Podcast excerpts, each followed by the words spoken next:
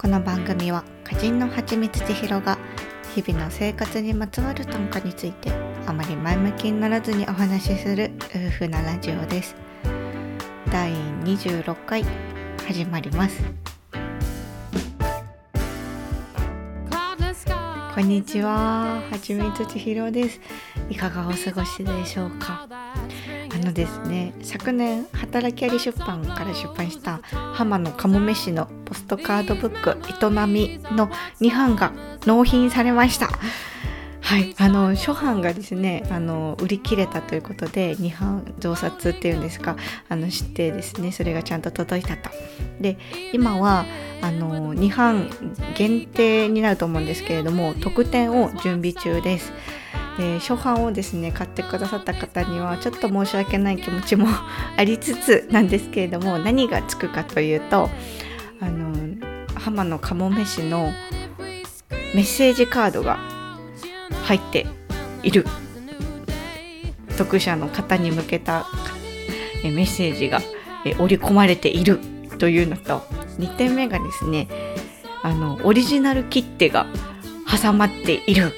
この2大特典になっております。あのオリジナル切手というのはですねあの今郵便局で作れるですよ。そういうあの好きなその図案というか画像で、えー、切手を作りますというサービスがあってそれで営みの写真をですね切手にいたしました。やはり営みはポストカードブックですので我々としては文通なりなんなりその送ってほしいんです誰かに で営みってすごく文通向きなポストカードだなっていうのを思っていてそのお誕生日おめでとうとかそういうのでもいいんですけどなんかそういうお祝い事のカードではよりかはうんとなんか今日こんなことがあってっていうのを遠くの人に出すのにちょうどいいカードなんじゃないかなと思っているんです。でそれを皆さんに是非していただきたいなやりやすいようにしたいなと思ってそういうことを考えました。そうなんです。ぜひぜひ皆さんお買い求めくださいませ。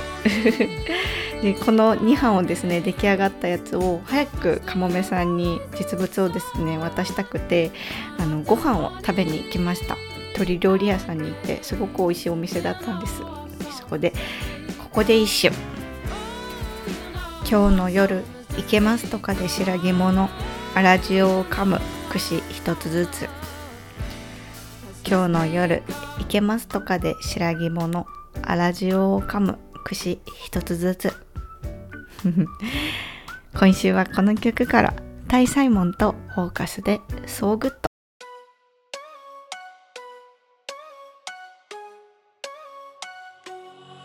With you the sun is shining 24-7 Cause when we're together, it feels like we're in heaven. If it will get dark, you'll be my million stars. I know I can lean on you. Oh, you catch me like a leaf falling from a tree. If you'll be a shooting star, I'll make a wish. No, I don't fake this kind of feeling, never felt so real. My heart is on the table, cause you're my everything. I do, do, do, do, do. I wanna marry you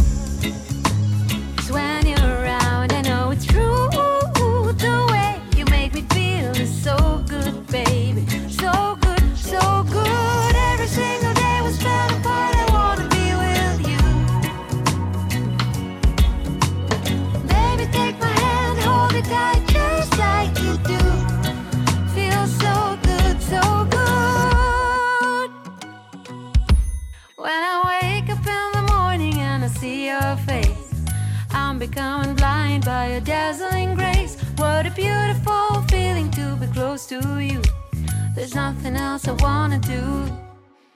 Ooh, from the fields of flowers you chose to pick me. You're spreading sugar on my misery. And I don't fake this kind of feeling, never felt so real. My heart is on the table, cause you're my everything. I do, do, do,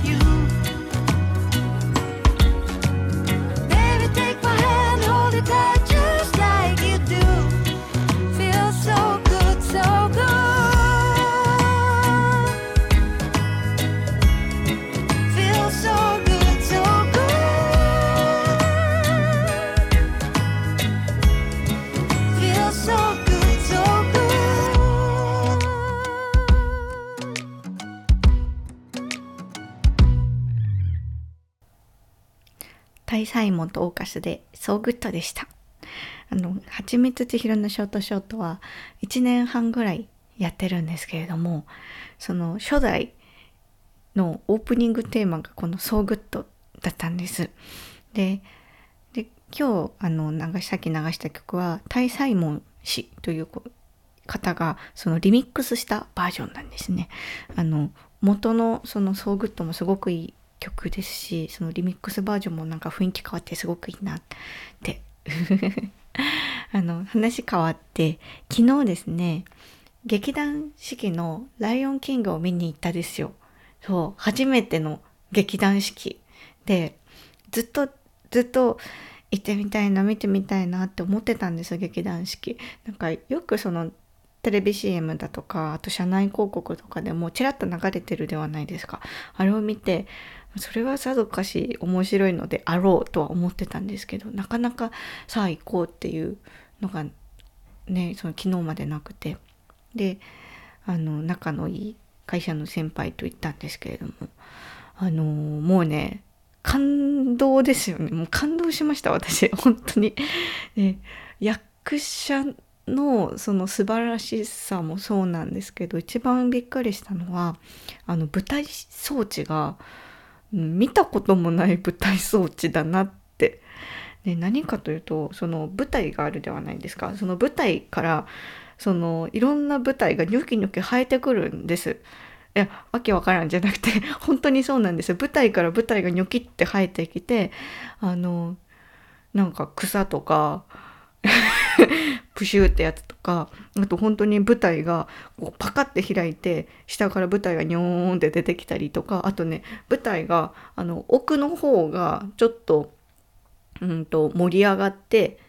えー、と丘っぽくなってるとか「えあれどうなってんの?」ってもうねすあので照明もそうだし音楽もそうです音楽もねパーカッションが生演奏なんですだから効果音とかを全部その生のパーカッションでやっててその舞台のえーっとですね舞台から、えーっと客席側に出た左右にパーカッショニストがいるんですね。でそのパーカッショニストがその舞台の演者の方を見てタイミング合わせてシンバルとかをシャッてやるんです。でもそれがねすっごくあのよくて。もうそのプロフェッショナル集団のエンターテインメントというものをもうもうひしひしその熱量がすごいのとその仕事の完璧さというかなんか完璧さじゃないんだよな。なんかその仕事っぷりがもうすごくかっこいいなと思っていたく感動しました。で「ライオンキング」見たんですけど「ライオンキング」ってあのなんか小中学校の時にまあなんか多分ビデオかなんかで見たんです「ライオンキング」は何度か見ててでそれでまあその記憶がおぼろげだったんですけどもまあタイあのストーリーは、えージャングルの、まあ、ある一帯を王国としていてそこの王様がライオンなんですよね代々。でその今の王様の王様とお妃様の間に、えー子供ができると。でそういうとこからお話がスタートするんです。で王様には弟がいるですよ。でそのその息子が生まれてこなければその弟が、えー、と第一継承医というんですかねその今の王様が亡くなってしまった時に次にその王様になるのはその弟だっていうことになるじゃないですか。じゃなくてもう息子が生まれてしまったから、えっと、自分はもう王様にはなれないのだ人生は不公平だっていうねことを言うんです。でそれでそのスカーというその弟君がですねなんかまあいろんな悪さをしてハイエナたちと結託して、えー、お父さんを罠にはめて、えーと、殺してしまうですよね。でその罪を、えーと、息子のシンバに着させて着させてというか思い込ませるんですよ。お前がやったのだって。お父さんを殺したのはお前だというので、えー、思い込ませてでそのシンバを国外追放するんですよ。でまあ大きくなったシンバが、えーと、王国に戻ってきてデスカーを倒してみたいな。あなんか今なんかナチュラルにネタバレしてしまいましたね。いいのかな。まあでもえっ、ー、と許してください。でなんかそのスカーというのがうんとディズニー映画で見た時はすっごい悪者だったんですけれども昨日見た劇団四季の「ライオンキング」のスカーはなんかその一人の人まあライオンなんですけど一人の人物として、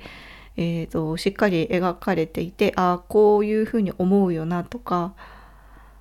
そうだよなっていうのがなんか共感できる。やってることはひどいんですけどでもその一人の人間がそういう立場の時にそういう感情になってこういうことをするっていうのはすごく納得できる。だからただ単にその悪役として描かれてないっていうところにあの何でしょうね。その映画子供向けのその映画ファミリー向けの映画ではなくてその人間がやるものとしてすごく作り上げられていてそこがまた良かったんです。そうなんです。でねなんかそのスカーっていうやつはその自分が王様になれないあの人生は不公平だというのをのたうち回ってですね。でもシンバには案外優しいですよ。そんななんかなんか本当に憎んでる感じじゃなくてむしろいいおじさんだしそのスカーは暴力反対派なんです。でだからシンバにもなんか結構遊んでやるしでもなんかあそこのなんか象の墓場には行ってはいけないよっていうのを教えるんです。行ってはいけない危ないからお前なら約束できるよな行ってはいけないっていう行けってことかい？みたいな感じで言うんですよ。でまあそういうところあってでまあ暴力反対だからハイエナたちを使って王様を暗殺っていうんですかねまあするんですけど。でその自分は頭が、まあ、そんなに切れないし腕力もないのだって。いうのを自分で分かってるんです。自分で言ってて。でだからその王様の腕っぷしには勝てない。だけど王様にはなりたいっていうのがあって。で王様を暗殺して自分が王位を継承しても誰からも好かれないですよ。でそれなんでだって言って俺は王様だぞって言って国をぶっ潰すんですけども。ねえ。でもなんかその見ててスカーってスカーの気持ちは分からんでもない。その環境にあったらそうやって思うかもしれない。でも暴力反対って言ってそのハイエナたちを使ってその他人を使って暴力を振るわせるのはもうダメだぞって思って。多分スカーは運動してないですよ。だからその腕力がない知恵がないって言ったところになんかこうじゃあ、えーと、自分を鍛えて戦えるようにしようとかそういう発想がもしあったら「ライオンキング」の話はまた変わってたかもしれないしそのスカーが運動をする子人であればライオンであればもっとはつらつとした考え方をできていたかもしれない。あとなんだろうなその暴力反対っていうんですけどでも暴力っていうのはおそらくその対話っていう手段を持たないその選ばない人のノンバーバルコミュニケーションなんですよね。だからその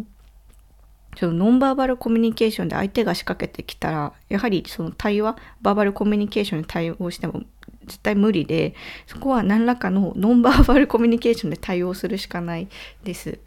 と思うんです。だからそれが音楽なのか芸術なのか、まあ、そういうのでその相手の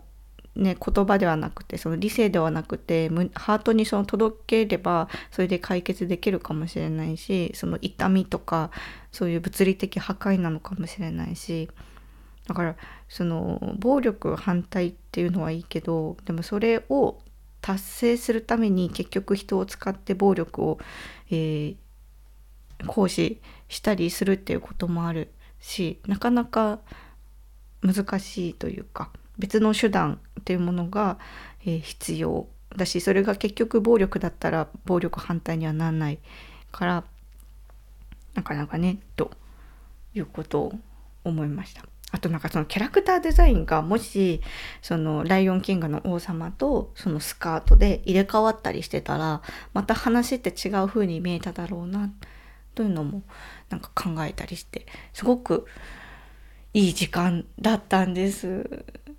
でねそのチケット代がですね今回 B 席っていう下から2番目の SABC っていう風にその席の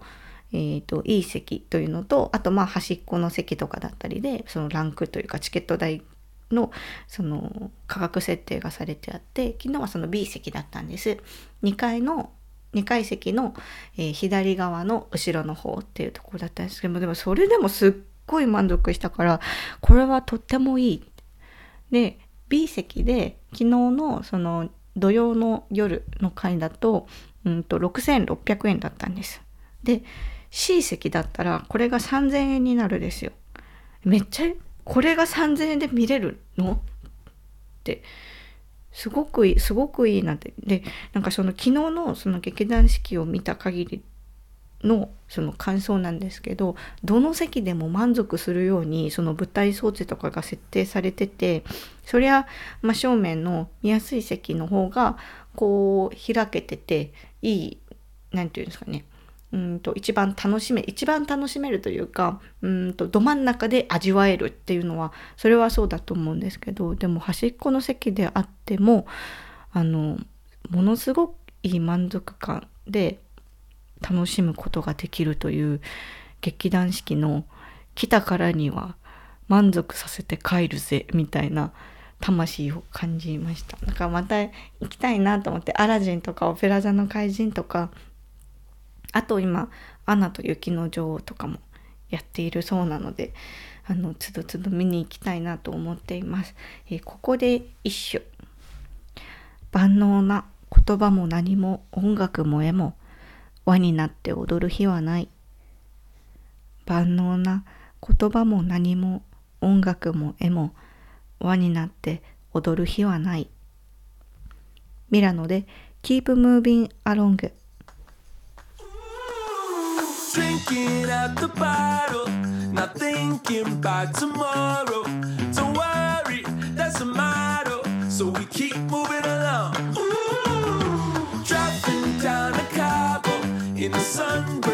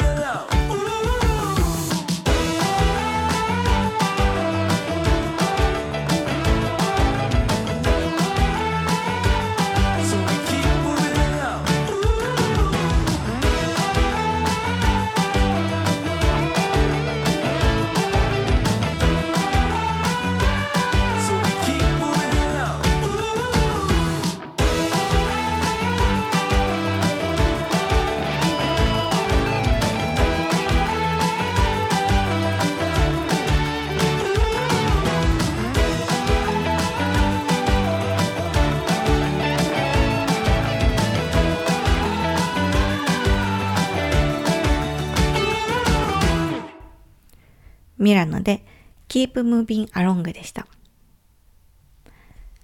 今日はですね、損する結婚、儲かる離婚という藤沢和樹著の本を朗読したいと思います。これはですね、最近岡田敏夫氏の YouTube をよく聞いているんですけれども、そこで紹介されてた本ですごく面白いというので読んでみたら、もうね、あ、もうびっくりするぐらい面白かったというものです。ではでは早速。前書き。国際的なビジネスマンや起業家の方たちと話すと、彼らは目まぐるしく変化する世界経済の中で、いかに稼いでいくか、そしてどうやってリスクを避けていくのか、非常に高い感度で情報収集し、とても深く考えていることに感心する。また、日本や世界の政治情勢に高い関心を示し、規制や税制の変化にもとても敏感である。これほど様々なリスクに関心を払っている優秀な彼らだが、身近に一つの巨大なリスクを抱えていることに全く気がついていない。そのリスクとは奥さんである。これから話すことは筆者の友人に本当に起きた話だ。筆者は国際金融の世界でトレーディングなどの仕事に従事し、いくつかの外資系投資銀行の東京オフィスを渡り歩いてきた。彼は以前勤めていた会社の同僚であり、友人だった。中国の理工系大学を卒業してから、やはり外資系金融機関の東京オフィスに就職して、かれこれ10年以上も日本に住んでいる、純朴な中国人の青年であった。日本語も流暢に話した。私たちは英語と日本語のちゃんぽんでよく会話していた。その会社がちょうど東京でトレーディングチームを拡張している時に、私も彼もヘッドハントされて転職してきたので、自然と仲のいい友達になって、たまに飲みに行ったりした。彼は真面目な青年だったので、あまり女関係の話はしなかった。仕事の話ばかりしていた。そんな彼が、ある日、奥さんのことで落ち込んでいた。彼には日本人の妻がいた。その妻はホステスをしていた時に彼と六本木のキャバクラで出会った。結婚して3年ぐらいになる。奥さんは専業主婦になり、子供はいなかった。当時の彼は30歳ぐらいで、彼の奥さんは確か彼より3つぐらい下だったと思う。ある時、彼は妻が浮気をしていることを見つけてしまったのだ。そして、そのことで彼女を問い詰めると、あっさりと別の男と寝たことを認めたらしい。パブで二人でビールを飲んでいる時に、彼はそのことを筆者に打ち明けてくれた。彼はとても真面目なタイプの男だったので、妻の浮気が許せなかった。彼から離婚を切り出した。すると彼の奥さんもそれを認めた。そして彼女は家を出て行ってしまった。しかし彼の長い苦悩はここから始まるのだった。彼に何が起こったのか。結論から書くと、彼はこれから長い裁判を戦い続けることになり、最終的に離婚を勝ち取るのだが、それまでに2年間もの月日と膨大なエネルギー、そして大変な金額を費やすことになった。一旦は離婚を認めた妻だったが、その後にやっぱり離婚しないと言い出したのだ。そして驚くことだが、彼はこの出て行った妻、どこに住んでいるかもわからないに、家庭裁判所から毎月37万円もの支払い命令を受けていた。これは彼の当時の年収の3000万円から家庭裁判所が計算したものだ。2年間毎月37万円を支払い続けることになった。最終的に彼は奥さんに3000万円もの解決金を支払うことにより、離婚裁判の最中に和解で離婚した。彼には一つも落ち度がないにもかかわらず、浮気をした妻に離婚してもらうために37万円 ×24 ヶ月イコール888万円、そして和解の解決金3000万円で合計3888万円も支払ったのだ。弁護士費用を含めれば、これは彼が別居を始めた時のほぼ全財産に相当する金額になった。ここまで読んだ読者は、そんな理不尽なことがあるのか。中国人の彼は、きっとその元ホステスと弁護士にうまいことやられたに違いない、と思ったことだろう。しかし、彼と同じ状況。夫の年収3000万円で貯金が4000万円。妻は専業主婦に立たされ、日本で離婚裁判に巻き込まれれば、誰もが似たような金額を払うことになるのだ。彼の離婚係争は決して特殊なケースではなく、日本の司法監修に完全に則っっている。つまり、同じぐらいの年収があれば、誰もが陥る可能性のあることなのだ。離婚すると財産の半分を支払う。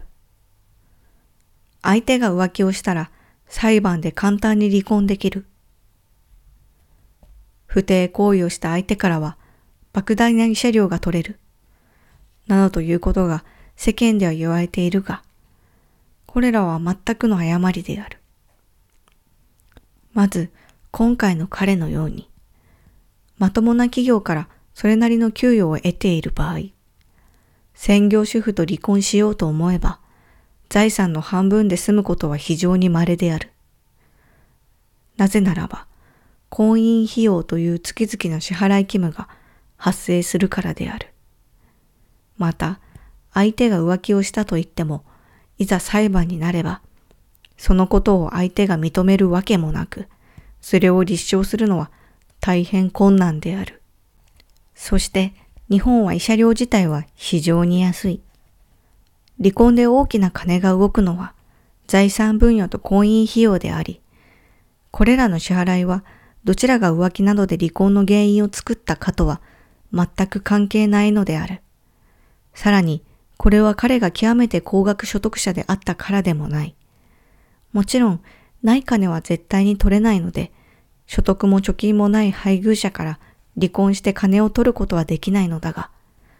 まともな仕事である程度の所得を得ているビジネスマンが離婚するならば、彼と同じように自分の財産の半分程度ではまず離婚できないと思っていただいて差し支えない。このように実際の結婚と離婚でどうやって金が動くのか、世間には驚くほど正確な情報が伝わっていない。それはなぜかというと、弁護士の先生方は建前の世界で生きているからだ。彼らは司法の場で正義のために戦っているのであり、様々な司法テクニックを駆使して相手から最大限に金を取るために働いてはいけないのである。少なくとも建前では。だから弁護士の先生たちとオフレコで酒でも飲みながら話すと、本当の司法の実態や裁判の戦い方を教えてくれるのだが、実名が出る書籍でそのようなことが語られることはほとんどない。だから、弁護士でも何でもない筆者が、身も蓋もない結婚と離婚のマネーゲームの真相をすべて解き明かそうというのが、この本の一つの目的である。また、法律家の皆さんは、キャッシュフローの現在価値の算出や、それぞれの司法戦略のリスクとリターンの分析など、近年飛躍的に発達してきた金融工学の考え方が必ずしも身についていない。実は結婚、そして潜在的に将来の離婚という法的契約は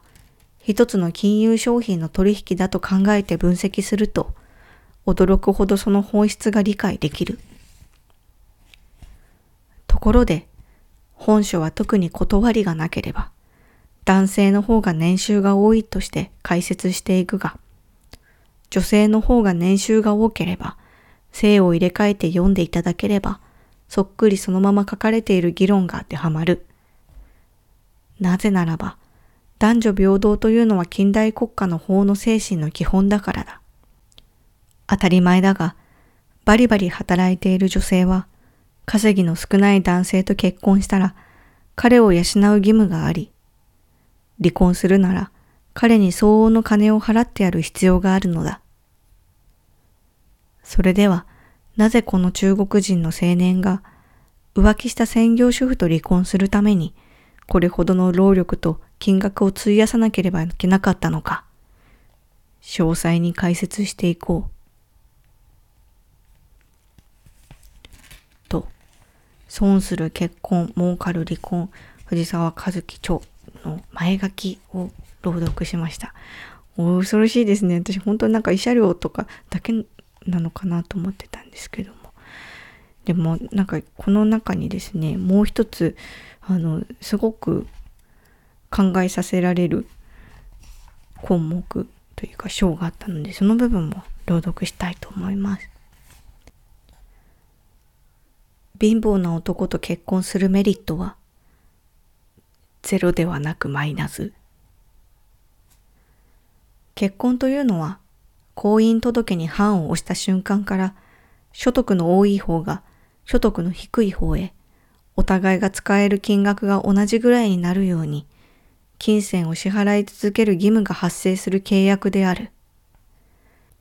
だとするならば、女性は自分より所得の低い貧乏な男性と結婚する経済的なメリットはあるのだろうか。結論から先に書くと全くない。貧乏な男と結婚したら家庭を持ったり子供を作ったりできるではないかと言っている人は根本的に何かを間違えている。なぜならば男と一緒に住むことも子供を作ることも当然であるが結婚しなくてもできるのであり、結婚という金融商品の譲渡契約とそれらは無関係だからである。自分より所得の低く貧乏な男を好きになってしまったのならば、一緒に住むもよし、子供を作るのもいいだろう。そうして愛に溢れる家庭を築くことはとても素晴らしいことだと思う。ただ、多くの男はなんだかんだ言って、家事や育児の助けにはならない。それだけでも大変なのに、さらに貧乏な夫を養う法的義務である結婚まで背負い込むことはないだろう。シングルマザーは大変だと言うけど、貧乏な男と結婚してしまえば、子供を養うだけでなく、その上に夫まで養う義務を負うのだ。結婚をせずに事実婚にしておけば、婚姻費用地獄になることはない。事実婚なら夫の経済的な価値はゼロだが、結婚してしまえばいきなり大きな負債を背負い込むようなものなのだ。もし貧乏な男と家庭を作りたいなら、マイナスよりもゼロの方がいいというのは自明ではなかろうか。と。貧乏な男と結婚するメリットはゼロではなくマイナス。これ、その、相手が、えっ、ー、と、男側、その性別逆転すると貧乏な女と結婚するメリットはゼロではなくマイナスになっちゃって、男女平等って、なんか、そうだよな、そうだよなって。なんかこう、でもなんかその持たざるものって強いな。専業主婦とかその収入がなければだからこれはその離婚が決まった時にすぐ仕事を辞めて所得をゼロにすれば婚姻費用を支払う義務もなくなるみたいなことが書いてあってなるほどなってなんかこうある時は持たざるものが強いのだなというのが初めて知りました。でも今これを読んでまだちょっと途中なんですけれども結婚しなくていいじゃんってなってます。その母子もしその子供が欲しいその人の子供が欲しいってなったら母子家庭でいいじゃんってなんか私も母子家庭出身だったのでなんかその母子家庭の社会保障の手厚さっていうものをかなり知ってるのででもそこをまあ結婚ちゃんと籍を入れようってなったらあえて結婚しようってことになりますよね。あのゼクシーのコピーで結婚しなくても幸せになれるこの時代に私はあなたと結婚したいのですっていうのがあるんですけど本当にそれぐらいあえてになっちゃってあなんなんだっけ？でもその金融商品という目線でその結婚というものを考えたことがなかったのでなかなかなかなかですね。ここで一緒。こけたってこける自由を選びたい。笑い話にするよ。聞いてね。こけたってこける自由を選びたい。笑い話にするよ。聞いてね。今日はこれから先日行った陶芸教室に焼き上がった作品を取りに行ってきます。で操作付きのコーヒーカップを作ったのでそれでコーヒーとか飲みたいなって思ってます。この話はまた来週しますね。ではまた。